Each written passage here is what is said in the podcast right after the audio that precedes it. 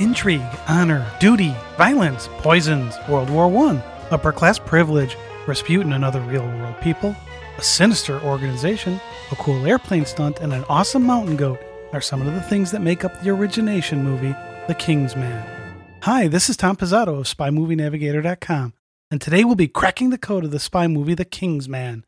This episode is one of our no spoiler quickfire reviews where we look at a new movie to give you an idea if it's worth your time. We won't go too much into the plot other than what you've seen in the R rated trailer. And we'll have no spoilers. In keeping with our previous quickfire episodes, this will be a much shorter episode than the influencer episodes on the series. It's a quickfire, not an in depth dive into the movie. So let's start at a high level. I haven't enjoyed the last few movies I've seen in the theater, but fortunately, this was a breath of fresh air. I really liked this movie. This movie is the prequel to Kingsman The Secret Service and Kingsman The Golden Circle. Both of those movies we like and have created episodes discussing the influences of and for those movies from other movies or real life. Now, The Kingsman is not just the prequel, it's the origin movie for the Kingsman organization. Matthew Vaughn has said there are plans for many more Kingsman movies. The way they did this origin movie allows for anywhere from about post World War I to today to be used in the storylines. We can think of quite a few historical events they could easily tie into, especially with what they show in the mid credit sequence at the end. Now, if you haven't seen the first two Kingsman movies, seeing this movie first should be no problem for you. In fact, it might be beneficial, as I'll explain later. The first two Kingsman movies were high on humor, sexuality, and spy movie fun. This movie takes a different tack. Matthew Vaughn, the director of all of these movies, lets this movie tell its story. It doesn't have much of a James Bond feel like the other two movies. Even though it is the third Kingsman movie released, it stands alone fine. The first two movies aren't called out in this one, as we've said, this is the prequel to the other two. There also appeared to be less humor and fewer stunts, but in our opinion, we got a better story. This movie is set around the beginning of World War I, and the title says it all. This is about the King's Man. The opening sequence takes place a few years earlier. So there are many real world characters here, although not portrayed with 100% accuracy as you would expect. We see King George V, Kaiser Wilhelm, Tsar Nicholas II, Joseph Lenin, Archduke Ferdinand of Austria, Mata Hari, Rasputin, Horatio Kitchener, and Woodrow Wilson. Oh, and there is a surprise guest in the mid credits scene at the end of the movie. So there's a lot of historical people brought into this movie. My knowledge of each of these real world people is fairly high level, which was probably good as I wasn't sitting there thinking, well, that's not right when a character did something. Okay, we doubt what they showed with Woodrow Wilson is accurate at all, but it did help with the plot. Now, one character we expected to see surprisingly wasn't in the movie. In our episode 88 Influences Kingsman the Golden Circle, we talked about a quote near the end of the movie that was attributed to one of the Kingsman founders, and the movie didn't say that person's name. Well, we identified who that person was in that episode, so we speculated that person might have a role in this movie. Sadly, he didn't. We think they missed a nice tie in between these two movies. If you want to hear who we're talking about, you need to listen to that other episode. Now, some of the other historical things they show were at least superficially accurate. For instance, without giving anything away here, the movie says that King George V, Kaiser Wilhelm, and Tsar Nicholas II are cousins. I didn't know that. And after we saw the movie, we checked this out and found out it was true. Now, these three kings are played with a touch of humor, but it wasn't over the top. The over the top character was Rasputin, played by Rhys Ifans. We guessed that his character is one that audience members will either love or hate, and there's not going to be much middle ground on this guy. We thought Rhys's portrayal here was fantastic. However, we can see why there might be a split in audience reaction to him. To us, he delivered. He was sexual, foul mouthed, and commanded the screen when he was on it. And with what we know about Rasputin, it would be hard to play him too big. It's a part similar to Adolfo in the stage musical The Drowsy Chaperone, in that the bigger he is played, the better. And Rhys's portrayal is big, so I think it hits the mark very well.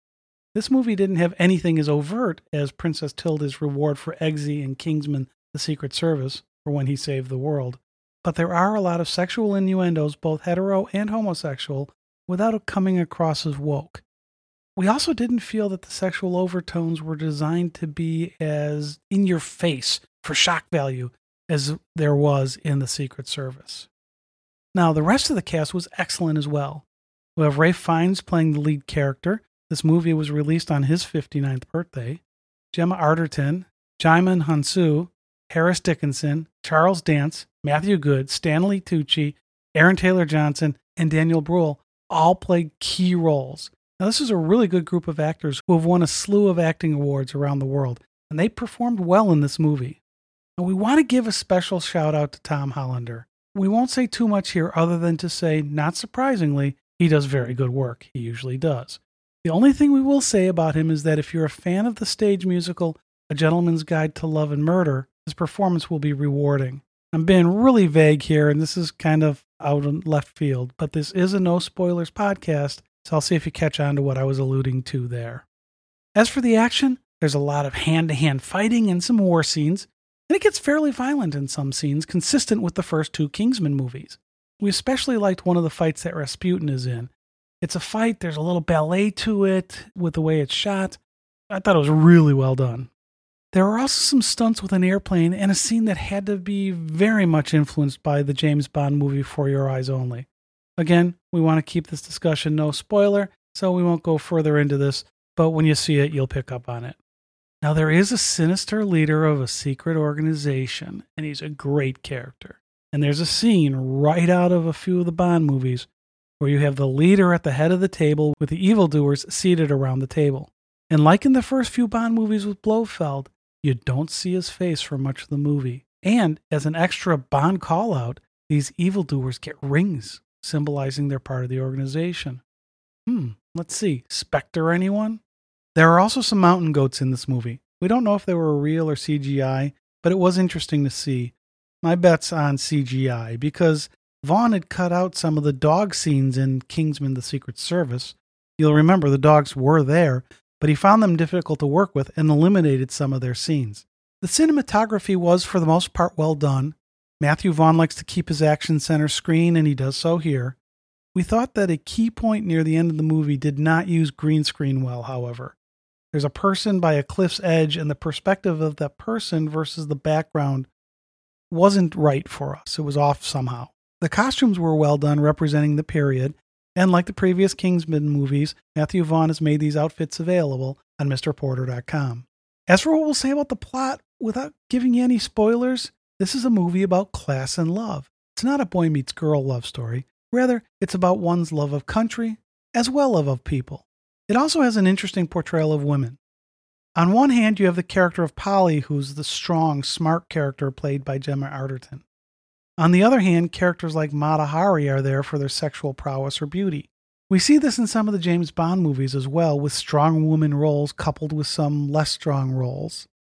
These less strong roles were, for the most part, minimized in the Daniel Craig Bond years, but Vaughn has both types in this movie. I say that about these less strong women, yet I'm going to talk about Gemma Arterton here. Gemma Arterton will likely look back at this movie more fondly than her role as Strawberry Fields in the Bond movie Quantum of Solace. She's talked about how she's gotten flack for the role of Ms. Fields, and as she put it, as I got older, I realized there was so much wrong with Bond women. Strawberry should have just said no, really, and worn flat shoes. Well, Polly is no Bond girl in this movie. She's more akin to the Nomi, Paloma, or Léa Seydoux characters than Strawberry Fields. Ralph Fiennes' character is an upper class man, the Duke of Oxford, who feels that as such he must do good. He works with the Red Cross at the beginning of the movie to help people. It's his sense of duty. Oxford has a line to his son that we really liked. Our enemies think we are gentlemen, but reputation is what people think of you. Character is what you are. This is a great line, and that sentiment is brought forward in Harry's teachings to Eggsy in Kingsman the Secret Service.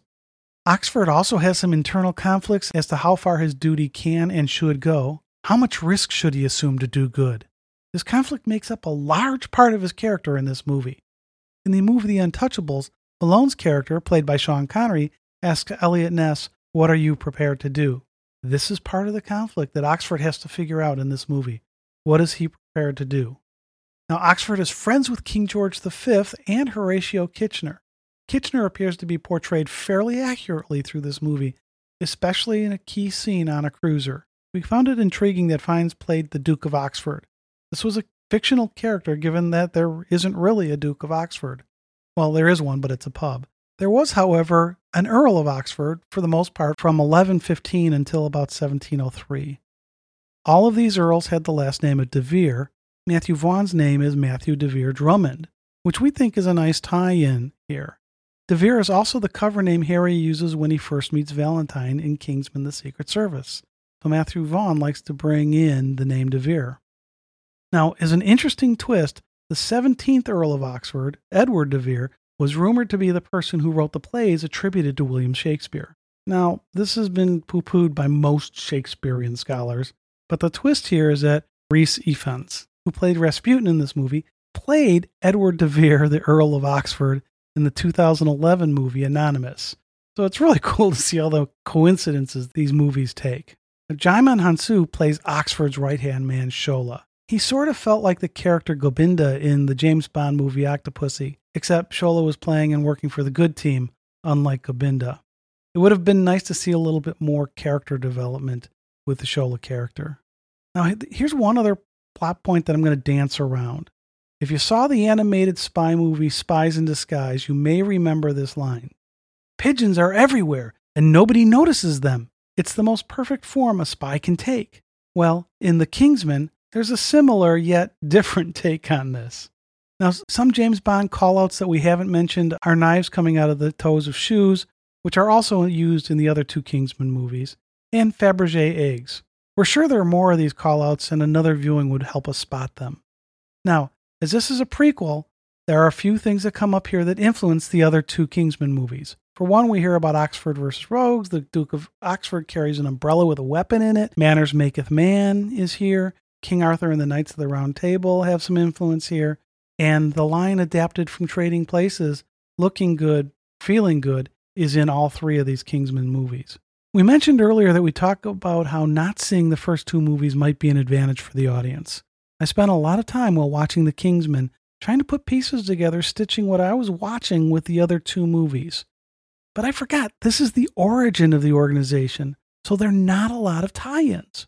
You're not going to look at this and say, oh, that person must be just like so and so in the next movie. If you haven't seen the other movies, you're not going to fall into that trap. And I think it's a trap of the mind, not one that Vaughn put into the movie. I think it's because I had recently watched the first two movies, and so you try to put all these pieces together. Now, finally, and this is the third time we've mentioned it, there is a mid credit scene that may be setting up a future Kingsman movie. So stick around when the credits start and watch this scene. Once the credits start back up after this, there are no more scenes.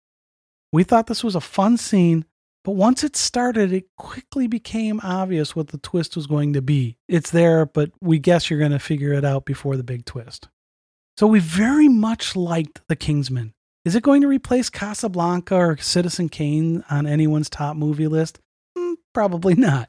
But it is a well done, fun, R rated movie that does a good job explaining the origin of the Kingsman organization and sets the stage for future movies. That said, we've been surprised by some of the not so flattering reviews we've read about this movie. We think those reviewers may have been caught in the trap of looking at this movie against those first two. This isn't a James Bond spoofy high action movie, kind of like the first two. It's a very different movie that lets us see the origins of the Kingsman. Plus, it's set around 1900, you know, give or take a few years here. The first Kingsman movie was Kingsman The Secret Service. Well, that was released only seven years ago, which is pretty current in time. So there is going to be a difference here. And we think that this movie sets the table for the series very well. We understand how the organization got formed. So that's a wrap. This has been Tom Pizzato of SpyMovieNavigator.com and our show Cracking the Code of Spy Movies. Remember, please subscribe to our show right now. Thanks for listening. We appreciate it.